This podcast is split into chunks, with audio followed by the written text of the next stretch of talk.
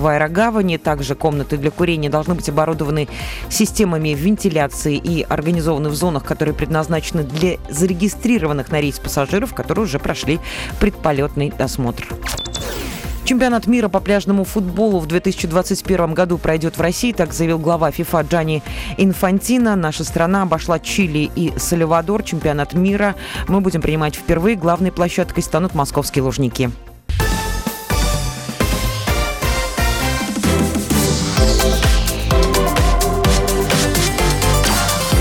Картина дня.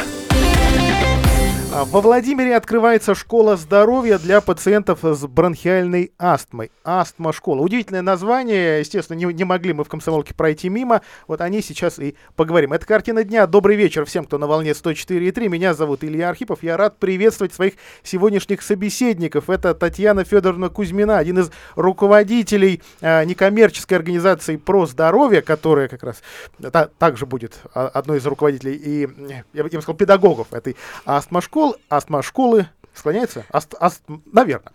Mm. И Игорь Валерьевич Петряков, врач-пульмонолог высшей категории, председатель Совета автономной некоммерческой организации по профилактике заболеваний и пропаганде здорового образа жизни про здоровье. И руководитель проекта «Астма школа». Уважаемые гости, добрый вечер. Добрый, добрый вечер. вечер.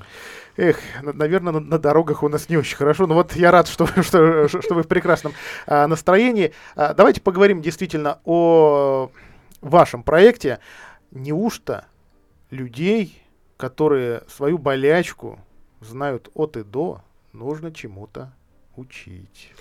Можно отвечу я да. на этот вопрос, поскольку я, так скажем, больной с большим-большим стажем бронхиальной астмы, и могу вам сказать, что вот уже борясь с этим заболеванием достаточное количество лет, э, мне все равно не хватает знаний. И мне надо, чтобы я сама научилась, и люди, которые имеют подобные заболевания, тоже могли чему-то научиться. Потому что, поверьте мне, очень страшно становится, когда ты можешь столкнуться с внезапным э, астматическим приступом, и ты просто не знаешь, как себя вести в данной ситуации, и здесь время идет просто на минуты, на секунды. А, я знаю, что Астма Школа это первый проект новой Владимирской организации про здоровье. А, вы будете набирать кого-то в школу. Я говорю не только о учи... ну, учениках, конечно, в кавычках, но и опять же в кавычках педагогах. Игорь Валерьевич.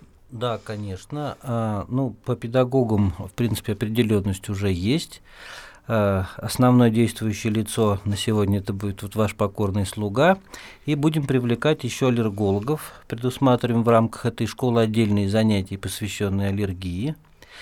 Вот. А набор в школу уже открыт, он э, идет. Э, телефоны можно найти на э, сайте Департамента здравоохранения. И, наверное, сегодня, если это будет позволено, Обязательно. мы озвучим передачу. Обязательно все, все расскажем и о телефонах. Да. Слушай. И еще хочу сказать, что у нас есть страничка в Инстаграме, она называется «Про здоровье», и, пожалуйста, заходите, подписывайтесь на нашу страничку, там мы будем публиковать всю интересную информацию по нашему проекту и не только. А открытие, создать такую организацию вы решили вот на своем опыте, на опыте близких, коллег, или, э, может быть, потому что понимаете, что действительно этих знаний не хватает, и э, даже сегодняшний уровень развития медицины почему-то не предполагает вот, вот такую часть как разъяснительную, информационную работу. Ну, здесь так получилось, что взгляд на проблему как раз с обеих сторон. И со стороны пациентов, и со стороны профессионалов. Потому что работа эта крайне важна, ее необходимость признана и Министерством здравоохранения, нормативными документами. Но, к сожалению, очень часто врачи, которых мало и которые очень заняты, просто физически не находят времени, возможности, чтобы уделить этому должное внимание. А это очень важно, потому что хотя каждый больной и знает свою болезнь, но он остается с ней один на один. А что касается статистики по заболеваемости, есть ли она у вас? То есть, то есть, то есть вот мы понимаем, насколько это сейчас серьезная это болезнь? достаточно актуально. У нас на сегодняшний день во Владимирской области 20 с половиной тысяч больных астмой. Из них э, чуть меньше половины дети. И каждый год в ряды астматиков от 600 до 1000 человек вливается с впервые установленными диагнозами. Э, простите, э, что спрошу, астма она разная? Я вот знаю, что в моем, в моем, сос... в моем подъезде живут астматики. Как я это узнал? Когда красить что-то начал на балконе. Ко мне пришли мои да, соседи и сказали, пожалуйста, предупреждайте нас да, в следующий раз. Да. Да, астма, она действительно разная, она очень многоликая, для чего, собственно, и нужны школы, потому что разобраться в многообразии симптомов и выборе лекарств подчас, подчас сложно даже врачу не говоря уже о пациенте. И дать им возможности, дать им возможности выбора, а, ориентировать, вот это и есть задача номер один. А, вот как-то помочь человеку, как раз его соседи, близкие, а, друзья могут, или все-таки человек, ну не то чтобы один на один, но один э, плюс его врач? Ну, в первую очередь это актуально для родителей и детей, где, по сути, родители несут ответственность за ребенка и все, что его окружает, начиная от того, из чего сделана подушка, и заканчивая тем, можно ли заводить морскую свинку, это, конечно, на а, как бы совести и во власти родителей, и их э, образованность тут крайне важна.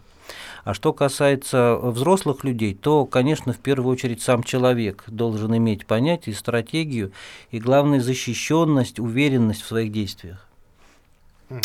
А вот что касается а, астма школы, идея именно такого проекта подсмотрена в другом регионе, в другой стране, или вы впервые ее открываете, и теперь на вас будут коллеги поглядывать а, с интересом?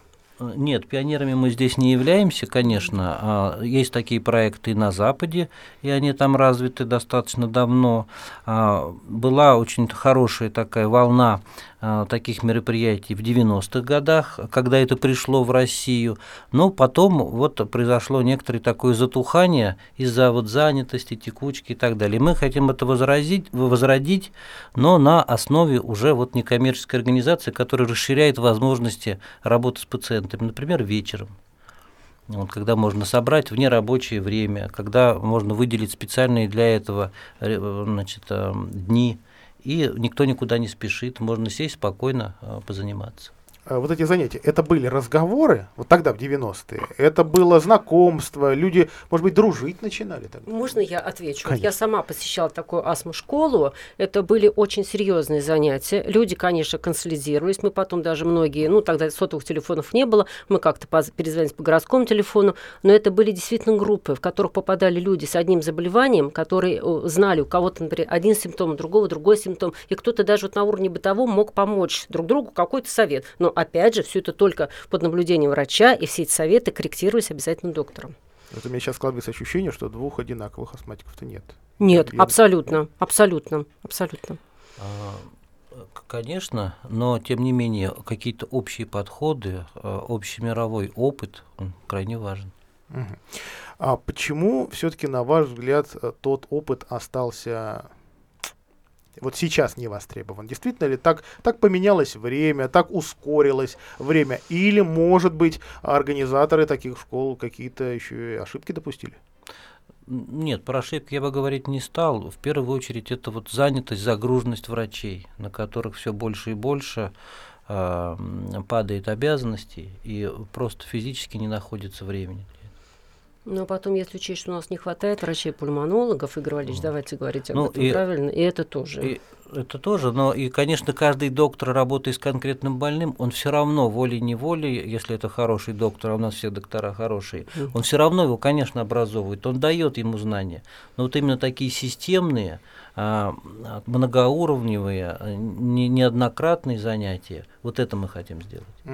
А, давайте себе представим, вот человек впервые обнаружил, что у него вот какая-то неприятность, которая потом будет диагностирована как, как астма. И я, к сожалению, не могу сейчас фантазировать, я с этой болезнью так близко не знаком. А вот э, какие самые распространенные ошибки совершают люди в этот момент? Потому что, ну, то есть понятно, что надо идти к врачу, но само, само понятие врач, больница, оно пугает жутко многих, оно меня пугает. Ну, самая типичная ситуация, конечно, люди сдаются не сразу врачам, идут сдаваться, да, как мы иногда шутим. Как правило, они считают, что это какие-то простуды, это какие-то повторяющиеся бронхиты, которые никак не отстанут, это чем-то он заразился. Но когда становится очевидным, что уже все сроки для выздоровления прошли, Вот тут и начинаются походы по врачам, поиски какой-то правды. Когда астма, а, к сожалению, разворачивается драматически сразу с такого приступа, что человек mm-hmm. привозит по скорой, он попадает в реанимацию, что совершенно реально, тут, конечно, все проще. Тут быстро в стационаре этот диагноз ставится там за э, несколько дней, за неделю, иногда за минуту. А вот такая вот а, более легкая астма, она настолько э, скрыта, что можно сказать такие цифры. Когда целевые эпидемиологические исследования проводят, то астма в э, популяции людей, в частности вот в России, должна быть примерно у 10% населения. Но реально на учете с таким диагнозом стоит чуть более 1%. То есть это верхушка айсберга. То есть, простите, что я сравниваю с такой непохожей болезнью, но все равно жуткая у нас ведь невыявляемость онкологии, например, да? То есть, на самом деле, как советуют медики, просто всех надо гнать на диспансеризацию? А, ну, и на диспансеризацию в том числе, конечно. Вот, но а, мы сейчас говорим об образовании тех, у кого уже все это очевидно, и кто, а, столкнувшись впервые, или кто даже всю жизнь проболев, не имеет достаточной информации, какие могут быть подходы. Иногда элементарные вещи, вот, а, например, если у человека аллергия на пыльцу деревьев, ему нельзя чистить картошку. Ему может от этого быть плохо. И вот э, научив таким нюансам, очень, от очень многих проблем людей можно оградить. А не получится ли так, что в школу пойдут те, кто еще стесняется, еще боится идти к врачу? Или как раз ничего страшного, потому что все, кто с ним будут общаться, медики? А, ну, мы рады всем, мы рады всем. Надо сказать, что формат школы, он не предусматривает глубокой копания в проблемах конкретного человека, потому что это группа. Он предусматривает определенный комплекс знаний. Но благодаря вот таким контактам и общению всегда это можно развить и углубиться в какой-то другой обстановке, в другом месте, в поликлинике. Все равно это, конечно, будет решаться гораздо легче. Я напомню нашим слушателям, что в нашей студии Игорь Петряков, врач-пульмонолог высшей категории, и а, Татьяна Кузьмина, руководители автономной некоммерческой организации про здоровье. Говорим сегодня про астмошколу и, кстати, поговорим еще и о других будущих а, проектах про здоровье после короткой рекламы. Картина дня.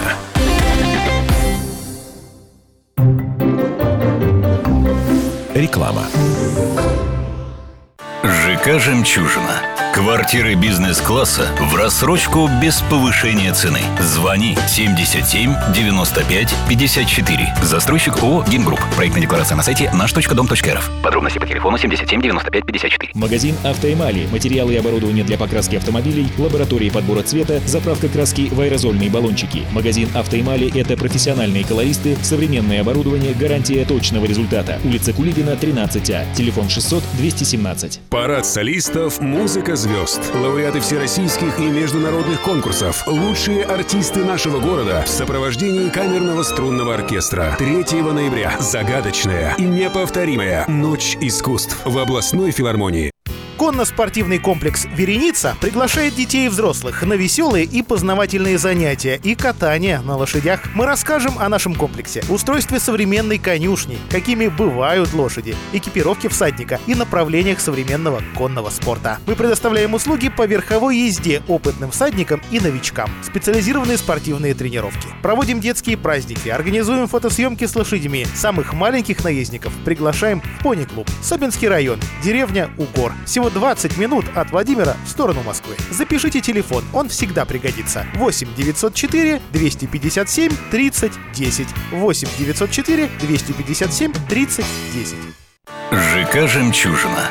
Квартиры бизнес-класса в рассрочку без повышения цены. Звони 77 95 54. Застройщик ООО «Гимгрупп». Проектная декларация на сайте наш.дом.рф. Подробности по телефону 77 95 54. Телефон рекламной службы во Владимире 8 49 22 44 11 10.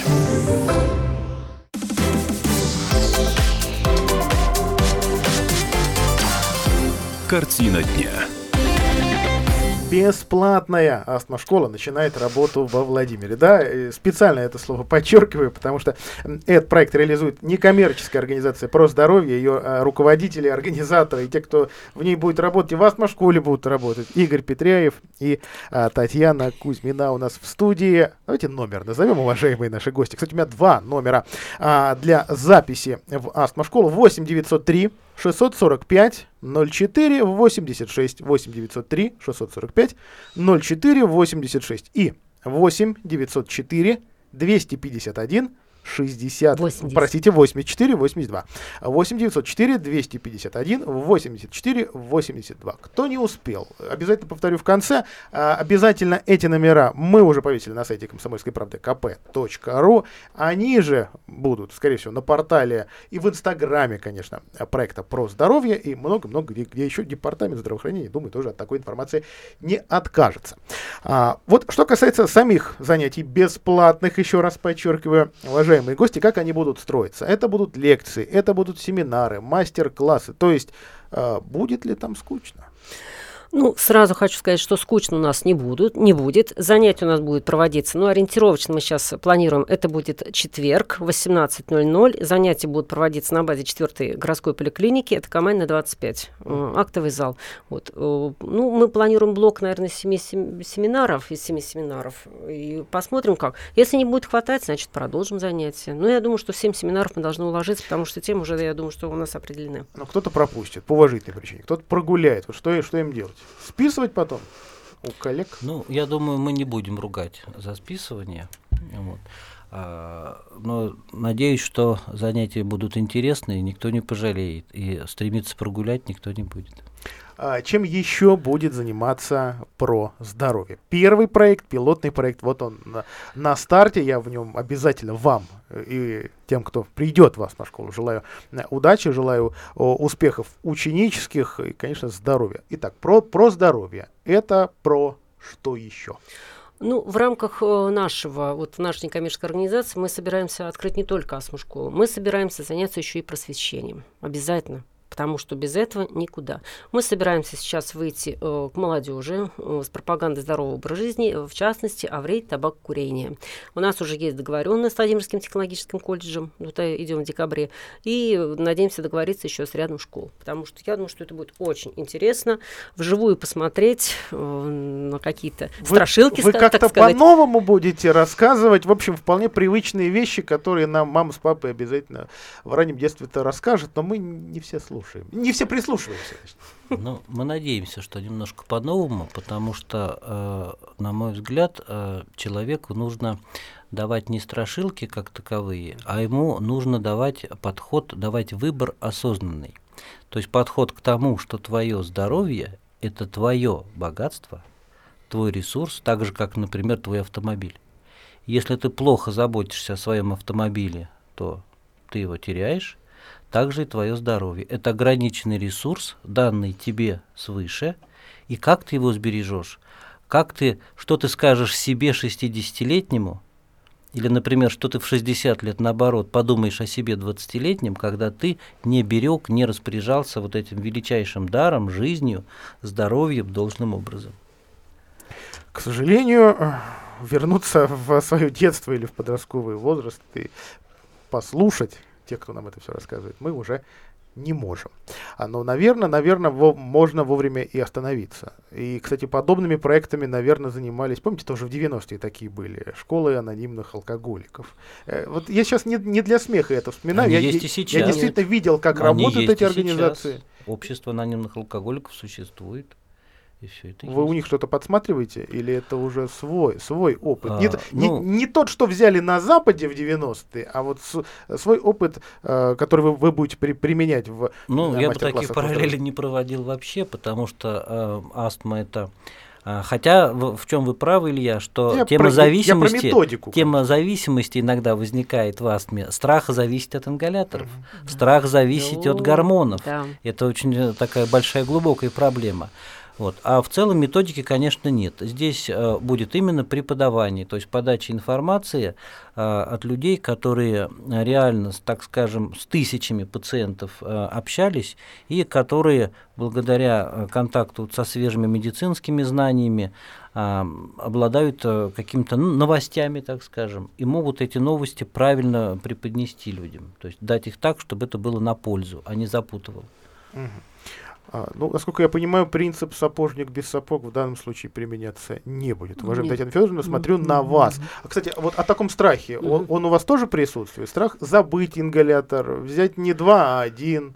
Ну, вы знаете, э, я не скажу, что у меня есть страх, потому что у меня в каждой сумке лежит по ингалятору. Это сапожник в сапогах. Да, я сапожник в сапогах. Вот у меня каждый в сумке по ингалятору. И бывают такие ситуации, когда у меня была вот реально такая ситуация, у меня кончился ингалятор, мне стало просто плохо в троллейбусе. Я вот не знаю, на каким образом я добежала до аптеки. Аптекарь сразу понял, что со мной, потому что я, я не могла говорить. И она мне дала ингалятор даже без денег. Я уже потом пробивала после того, как воспользовался им.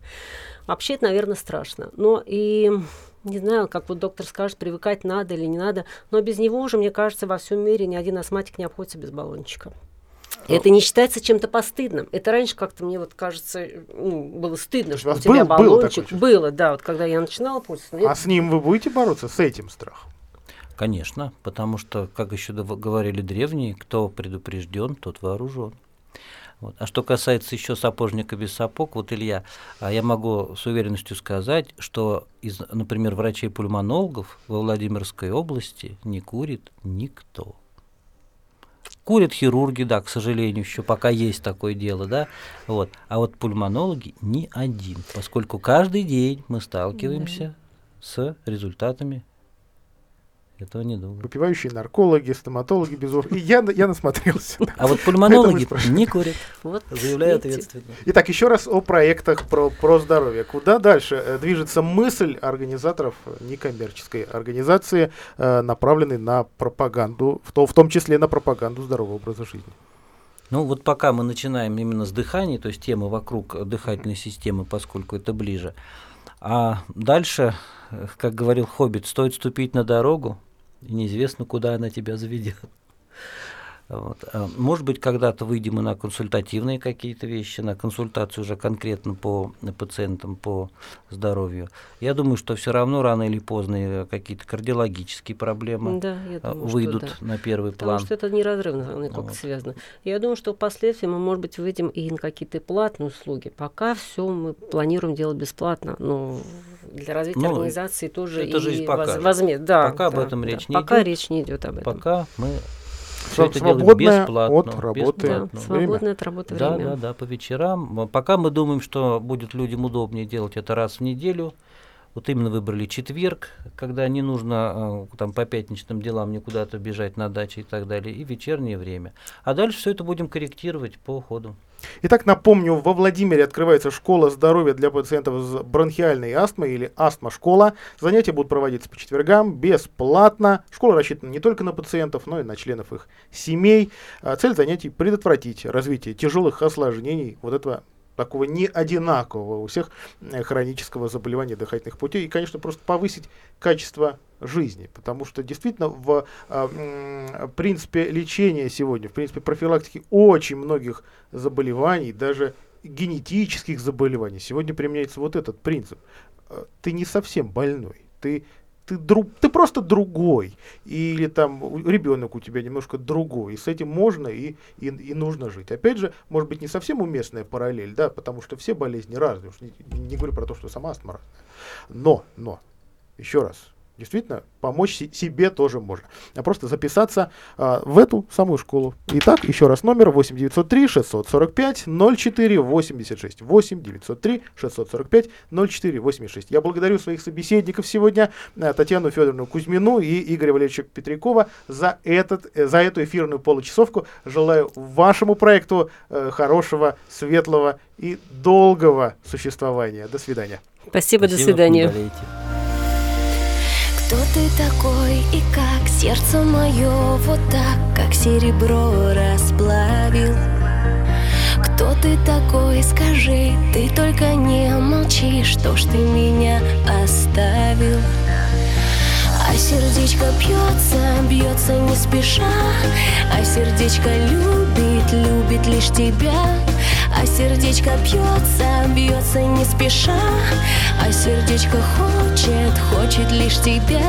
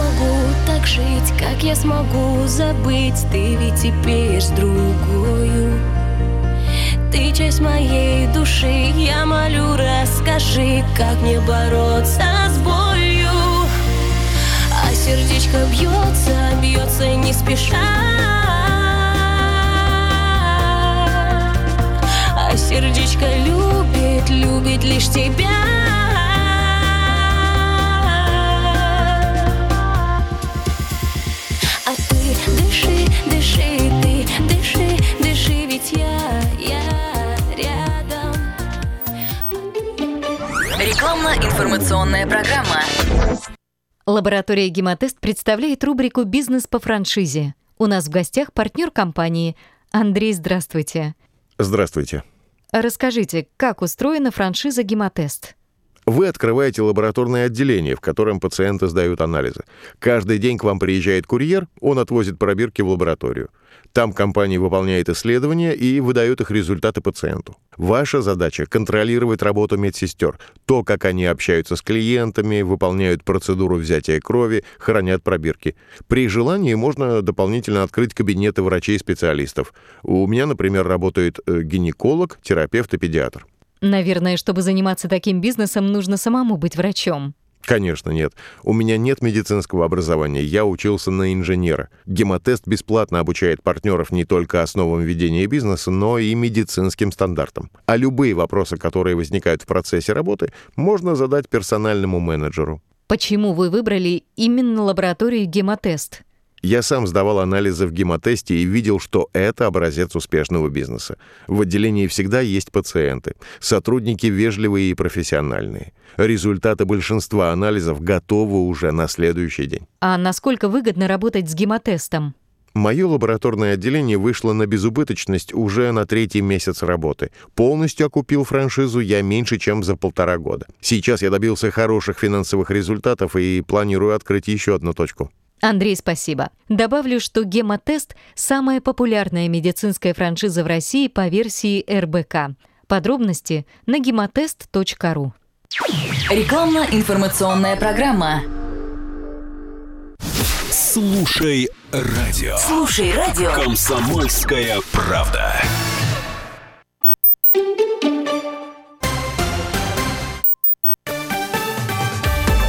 Новости на радио «Комсомольская правда». В студии с новостями Карина Минина. Здравствуйте. Товарооборот России и Африки в ближайшие годы может достигнуть 40 миллиардов долларов, как заявил Владимир Путин по итогам саммита и экономического форума в Сочи. За прошлый год он вырос больше, чем на 17% и уже превысил 20 миллиардов долларов. В декларации, которая принята сегодня по итогам мероприятия, Россия и африканские страны договорились в том числе поддерживать режим мировой торговли по правилам ВТО. В Иркутской области могут ввести прямое федеральное управление. Как заявил вице-премьер Виталий Мутко, который возглавляет комиссию по ликвидации последствий паводков, регион не справляется с задачами. Он также подчеркнул, что работой местных властей недовольна половина опрошенных жителей Тулуна и Нижнеудинска. Они считают, что власти не делают все возможное для восстановления пострадавших от паводка городов.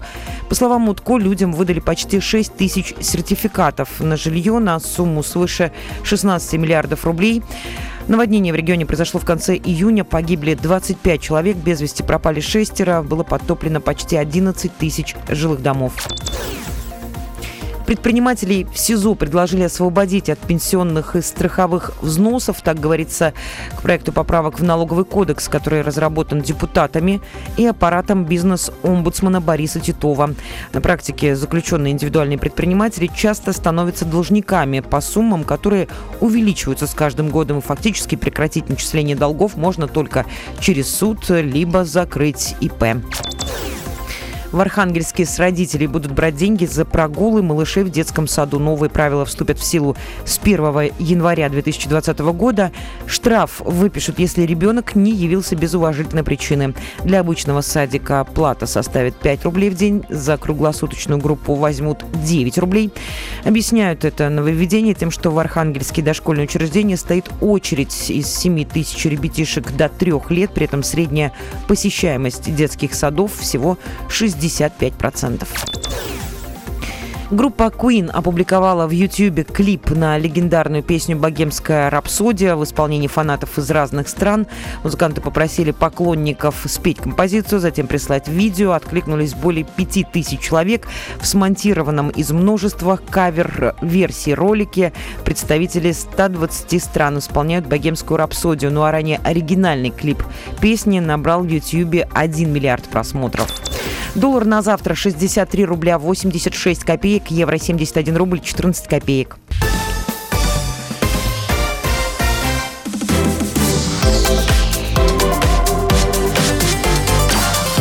Картина дня. А продолжаем картину дня. Во Владимире переделают 7 транспортных развязок на Пекинке. На Пекинке, которую еще даже не закончили ремонтировать, а уже будут переделывать. Это результаты сегодняшнего совещания в Белом доме. Оно прошло рано утром с участием губернатора э, Владимира Сипягина, исполняющего обязанности на, начальника управления дороги Москва-Нижний Новгород Алексея Борисова, Андрея Шохина, начальника управления ГИБДД области Александра Новикова и других, э, и других высоко поставленных чиновников, профильных и не очень. А на данный момент во Владимирской области идет и где-то завершается, а где-то совсем недавно начался капитальный ремонт нескольких участков федеральной трассы М7 Пекинки, в том числе в черте Владимира. Напомню, срок окончания работы у нас 20 декабря. А, сколько у нас там осталось-то? Ну, не очень много. Таких развязок а, с ликвидацией съездов на Пекинку в черте города сейчас 7. Их называют именно спорными в черте Владимира. О том, что часть из них, там где светофоры, закроют, заявил начальник дороги Алексей Борисов.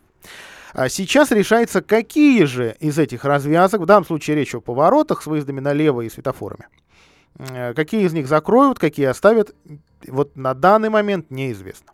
А проекты нескольких развязок будут готовы уже в этом году. Так, будут по-другому организ... будет по- по-другому организовано движение на бульваре э, художника Иванова, э, на повороте на Веризина и других местах. Зато до конца года во Владимире появится, опять же, уверен, что не для всех это позитивная новость, 6 надземных пешеходных переходов через Пекинку.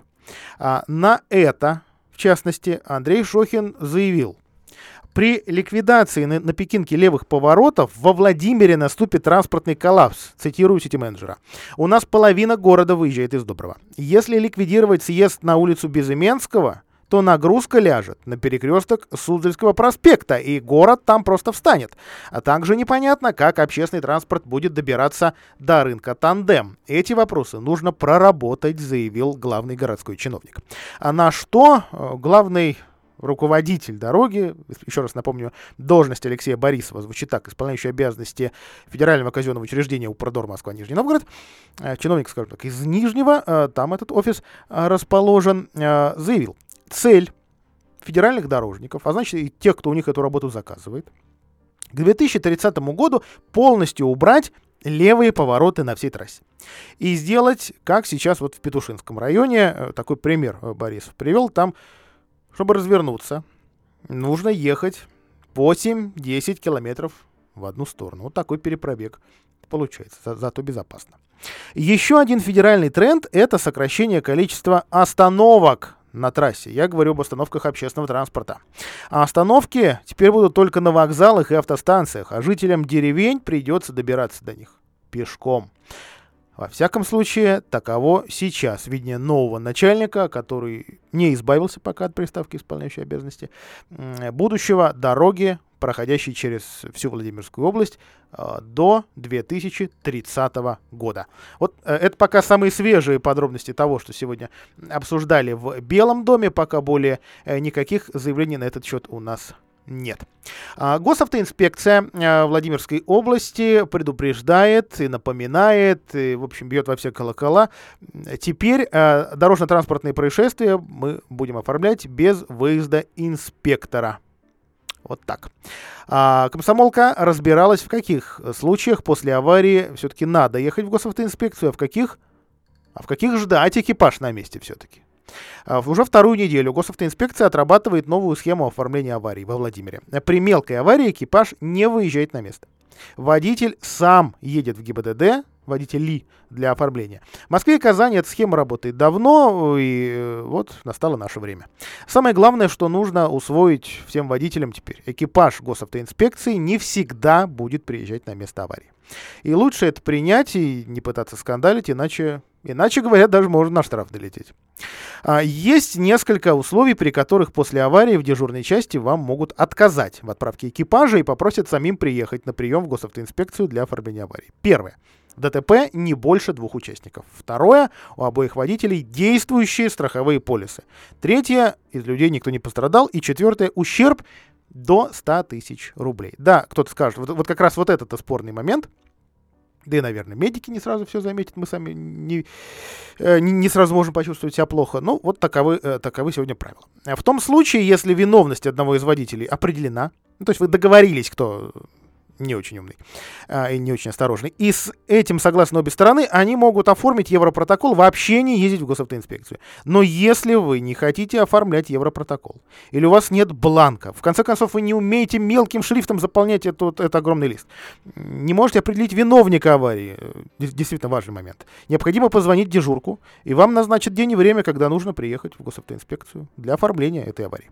Цитирую я официального представителя нашей городской автоинспекции Валериана Шурукова. Дата, время визита обсуждается. Мнение и занятость граждан учитывается. Кроме того, мы понимаем, на территории Владимира могут находиться водители из других городов, и им неделю во, во Владимире находиться, чтобы что, что ли оформить, э, чтобы оформить аварию. Есть случаи, когда, например, транзитники едут, везут скоропортящиеся продукты. Конечно, здесь дежурный может и выслать экипаж. И да, инспекторы приедут в любое время, если машин больше, чем две, или есть пострадавшие, или повреждены дорожные сооружения. Конец цитаты. В госавтоинспекции утверждают, что новая схема оформления аварий внедряется для того, чтобы нам с вами жизнь облегчить. Водителям не придется ждать э, часами экипаж, тратить время да, оформления мелких аварий у нас ну, до 30 минут это в хорошем случае занимает. Плюс э, заторов на дорогах станет меньше. Э, дальше, дальше опять цитирую Валерьяна Шурукова. Если на Студенной горе случится авария, то где-то за час ожидания пробка создается до, до проспекта Ленина, до перекрестка на Верхнюю Дуброву. А зачем это нужно, если авария мелкая? Столкнулись, не смогли договориться между собой, звоните дежурному, и он вам назначает время. Разъезжаетесь. Конец цитаты. После того, как вы с дежурным договорились о дате и времени визита, а, значит, пока еще вы на месте, сделайте фотографии. Все-все-все возможные фотографии со всех ракурсов, тем более, что телефон уж, уж точно, одного из вас точно есть с камерой, и зарисуйте схему. А паниковать по этому поводу все-таки просят не паниковать. Шедевры изобразительного искусства никому не нужны. На импровизированной схеме укажите расположение машин относительно проезжей части. Желательно сделать несколько таких панорамных фотографий, чтобы было видно место столкновения и повреждения машины. Если есть видео с камеры наблюдения или регистратора, вот, пожалуйста, тоже подойдет, говорит Широков. И предупреждают в этом ведомстве, если авария несложная и дежурный назначит время приезда, уйти в отказ не получится. Если участник аварии все-таки будет настаивать, чтобы экипаж прислали, его пришлют, но лишь для составления протокола за невыполнение требований инспектора. А за это штраф грозит. Тысяча рублей повестка на прием уже в письменном виде. А аварию все равно никто не будет оформлять. А подробности на сайте kp.ru. Я вам желаю хорошего вечера. Картина дня.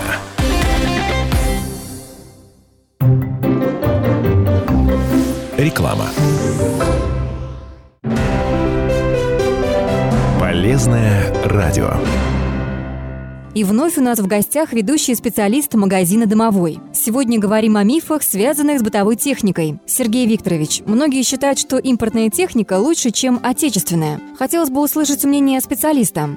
Магазин «Домовой» продает как импортную, так и отечественную бытовую технику отличного качества. Современная техника собирается на высококлассном оборудовании по новейшим технологиям и соответствует мировым стандартам. Бренды «Атлант», «Бирюса», «Позис», «Гефест», «Дарина», «Эликор», «Термекс» прочно заняли свое место в наших квартирах. «Атлант» же производится в Беларуси? Да, это именно так. Многие наши покупатели считают, что техника «Атлант» производится у нас. Это связано с тем, что завод существует более полувека, и его история история началась еще в Советском Союзе. Современный Атлант, он какой? С капельной оттайкой и системой No Frost. Высокий и низкий, узкий и широкий. Очень вместительный и надежный с гарантией завода 3 года. Домовой более 20 лет продает холодильники этой марки. Завод «Атлант», например, уже 15 лет производит автоматические стиральные машины, и они тоже нашли своего покупателя. Белорусская продукция пользуется устойчивым спросом. Мы предлагаем большое количество газовых и электрических плит «Гефест». Также набирает популярность и встраиваемая техника, произведенная этим заводом. Магазин «Домовой» знакомит покупателей с гомельскими газовыми плитами «Цезарис». На эту технику очень привлекательная цена. Наш магазин готов предложить широкий ассортимент газовых и электрических настольных плит «Гефест», холодильников «Саратов» и «Бирюса», полуавтоматических стиральных машин «Фея», сушилок для овощей и фруктов «Дачница». Мы ждем вас по адресу Владимир, Большая Нижегородская, 36. Всю технику в дом покупай в Домовом. Полезное радио.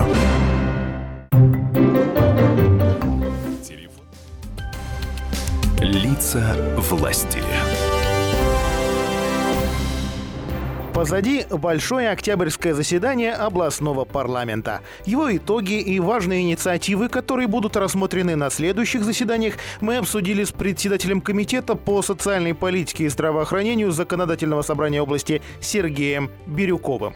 Сергей Евгеньевич, одним из наиболее значимых законопроектов, рассмотренных на октябрьском заседании Заксобрания, сами депутаты назвали медицинскую ипотеку. Этот механизм привлечения медиков в регионе уже работает, но в ближайшее время станет еще более привлекательным, ну или кажется более привлекательным. Расскажите, как будет действовать данный механизм? У нас действует своя а, уникальная достаточно мера поддержки, то есть мы помогаем медицинским работникам воспользоваться льготной ипотекой. То есть даем возможность на первоначальный взнос 350 а, тысяч в действующей редакции закона и гасим половину процентов по кредиту.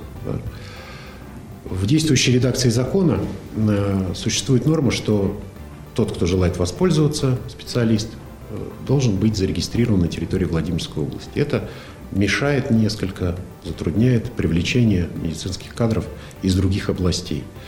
И поэтому вот в предложенной редакции закона предлагается эту норму устранить. И кроме этого предлагается повысить э, субсидирование на первоначальный взнос до 500 тысяч и гасить уже 100% по ипотеке, но не более 10 тысяч рублей. Именно процентов, то есть основное тело кредита все равно выплачивается, конечно, заемщиком.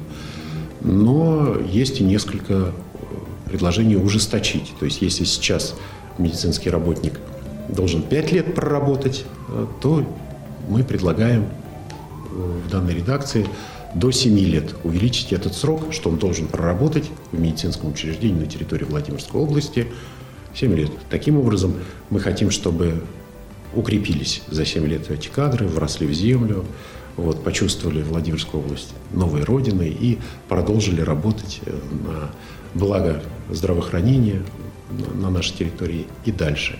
И, кроме всего прочего, да, за, забыл сказать, что рань, э, в, в настоящей редакции э, он должен работать в этом медицинском учреждении. То есть формально, следуя букве закона, если он переходит из, из одной, например, районной больницы в другую или там из одной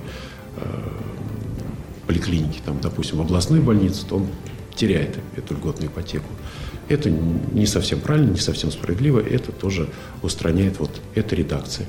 До 7 ноября мы установили срок внесения поправок, и я думаю, что на, ноябрьской сессии мы получим поправки, в том числе и Департамента здравоохранения, которые тоже заинтересованы в применении новой редакции этого закона. И я думаю, что это будет одна из действенных мер, чтобы сократить тот масштабный дефицит кадров медицинских, который у нас на сегодняшний момент в области имеется. На данный момент вы бы назвали действующий механизм медицинской ипотеки эффективным? Ну, я могу сказать, что вот все те 928 врачей, которых нам не хватает, мы, конечно, не покроем. Это, это все равно действительно штучное э, применение, то есть э, десятки человек могут увеличиться. Мы будем и в дальнейшем развивать меры поддержки медицинских работников, потому что сокращение дефицита кадров – это одна из основных задач для того, чтобы здравоохранение у нас в области работало нормально. То есть это только один небольшой кирпичик вот в построении системы здравоохранения Владимирской области. Какие меры еще понадобятся региону, чтобы активнее закрывать кадровую брешь? Работать в этом направлении необходимо, и создание медицинского вуза у нас в области все равно когда-нибудь произойдет, потому что либо, либо, и об этом на федеральном уровне а, разговоры идут, вернуть э, обязательное направление на работу после окончания медицинского вуза по распределению медицинских работников. Мера спорная, но, возможно, она единственная, которая способна хотя бы выровнять дефицит кадров. Сейчас депутаты областного парламента, социального комитета, Заксобрания работают над механизмом передачи земли для детей, где воспитывают детей-инвалидов. Есть еще ряд документов, о которых еще не знают жители, но которые могут изменить их жизнь. Расскажите о них подробнее. Были обращения э, семей с детьми-инвалидами, которые э, получили в аренду участок земли, построили на нем дом и хотят выкупить, там льготная стоимость, но все равно она а, трудноподъемная. У нас выработалось два предложения, которые, на мой взгляд, являются сейчас основными. Либо ставить, соответственно, а, многодетные семьи, да, имеющие ребенка-инвалида, одного или более, а, на получение земельного участка без критерий нуждаемости. Либо позволить бесплатно получить в собственность земельный участок с построенным домом при оформлении э, их в собственность на всех членов семьи. Ну, это чтобы все-таки э, иметь понимание, что этот дом будет использоваться именно для проживания этой семьи, и дети обеспечены будут жильем в какой-то мере. В идеале, в идеале вот такая вот мечта, и я ее как-то видел Э, продвижение, чтобы, в принципе, для всех многодетных критерий нуждаемости в жилищных условиях снять при получении земельного участка. Как, например, это действует в Московской области. Там нет критерий нуждаемости. Земель там тоже немного, но как-то справляются. Еще у нас одна интересная инициатива, которая по предложению общественных организаций, то есть афганцы, а, ветераны боевых действий, семьи погибших защитников Отечества, предложили ввести наш региональный день памяти всех погибших э, при участии в боевых действиях. Вот именно из-за того, что он международный, именно из-за того, что он э, широко охватывает. У нас же много на самом деле и памятных дат, и там, в православном календаре, и в нашем государственном. Но вот Общественники считают, что нам не хватает своего регионального дня памяти наших владимирских защитников Отечества. Да, мы живем в большом Отечестве Российской Федерации, и мы чтим всех его защитников, но наших э, земляков тоже надо помнить, и они заслуживают этого отдельного дня. И это повод э, в этот день э, и почтить тех, кто на памяти, у тех, кого, э, кто родственникам помочь, да, пригласить родственников, допустим, афганцев на Северном Кавказе, кто погиб э, в Великой Отечественной войне. Но это и э, далеко в историю уходит. 9 числа у нас празднуется День Героев Отечества, да, тоже федеральный праздник, а 10 будет наш региональный. 10 декабря в 1877 году Э, Суздальские и Владимирские полки участвовали во взятии Плевны, который, вот, э, переломный момент русско-турецкой войны. И вот это прекрасная дата, которая обозначает и нашу признательность э, предкам, и нашим современникам, погибшим защитникам Отечества, ну и повод обратиться к истории, узнать о той роли наших земляков вот во всех тяжелых и героических моментах нашей общей истории. Фракция «Справедливой России» в Заксобрании небольшая, но достаточно заметная. На каждом комитете и заседании Заксобрания слышны предложения, замечания, критика. Как вы оцениваете работу фракции за тот год, что она существует? Какие бы инициативы именно фракционные хотелось бы отметить, это, разумеется, ну, то, что наша фракция выступила с авторами законопроекта о детях войны, прекрасный э, закон, я считаю, давно заслуживали дети войны такого закона. Есть и другие э, методы работы, то есть, допустим, принимая фракции э, инициативу о том, чтобы установить единый порядок в э, избрании глав на всей территории области, мы понимали, что, скорее всего, он поддержан не будет. Но, учитывая то, что мы выступили от фракции, он был рассмотрен на законодательном собрании. С подобной же инициативой выступили коммунисты, да, с подобной инициативой выступил губернатор. Все а, отклонены, эти законопроекты, то есть прямые выборы глав везде, на всей территории Владимирской области у нас не приняты, но учитывая, насколько а, на, наша инициатива была, как можно сказать, подхвачена остальными участниками законодательного процесса, мы понимаем, что это произойдет в ближайшее время все равно. То есть, может быть, год, может быть, два, но этот закон будет действовать, потому что он всем нужен. То есть мы не только вот впрямую выдвигаем инициативу и получаем отдачу, но работаем мы стратегически на будущее. Как, например, с нашей законодательной инициативой в Государственной Думе. А, мы предложили рассмотреть в Государственной Думе возможность внести в Трудовой кодекс 144 статью прямо там записать, что работник педагогический, медицинский, культурный работник должен получать заработную плату не менее двух величин прожиточного минимума, установленного в регионе. Сейчас там записано, что э, минимальная заработная плата устанавливается э, решениями правительства. То есть правительство своим постановлением устанавливает тарификацию. Вот. Эта инициатива важная.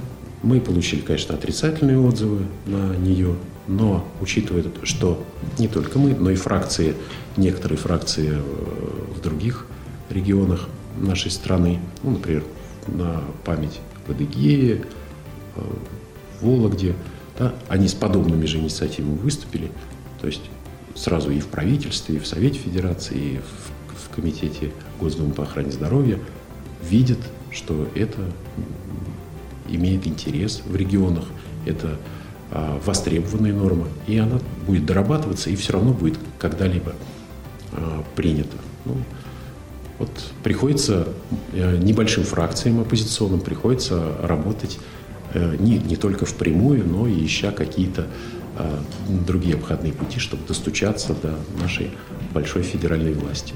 Сергей Евгеньевич, спасибо за ответы на наши вопросы. Подробнее о работе Законодательного собрания области на сайте zsvo.ru. Лица власти.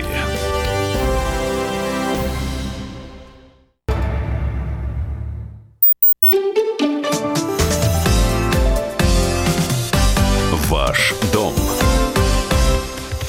Здравствуйте. В студии Юрий Кораблев в Москве упали продажи вторичного жилья.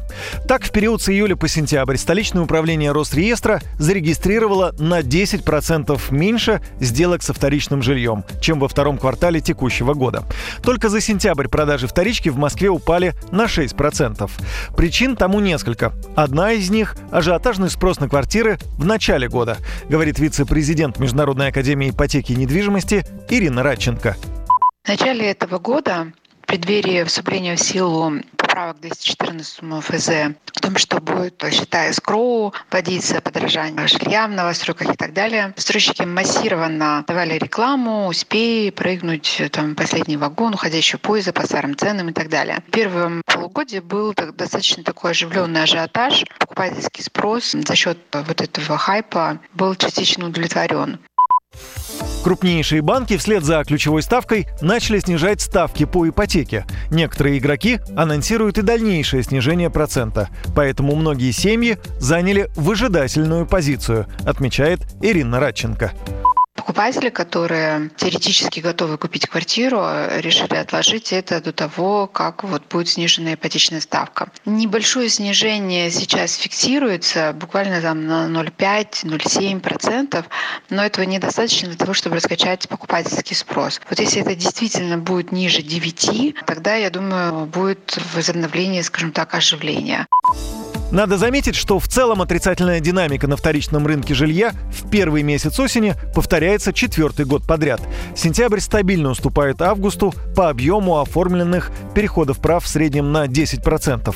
В текущем году данный показатель ниже среднего. Снижение составило только 6. Скорее всего, по итогам октября и ноября мы увидим вновь рост продаж. Как говорится, на Новый год продается все, что не продалось за весь год. С вами был Юрий Кораблев. Пока! Ваш дом.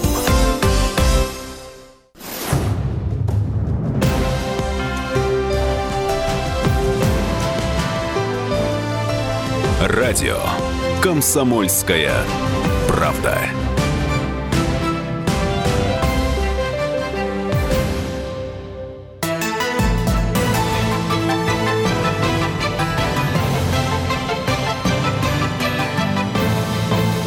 Радио «Комсомольская правда». Вы Вы слушаете слушаете радио «Комсомольская правда».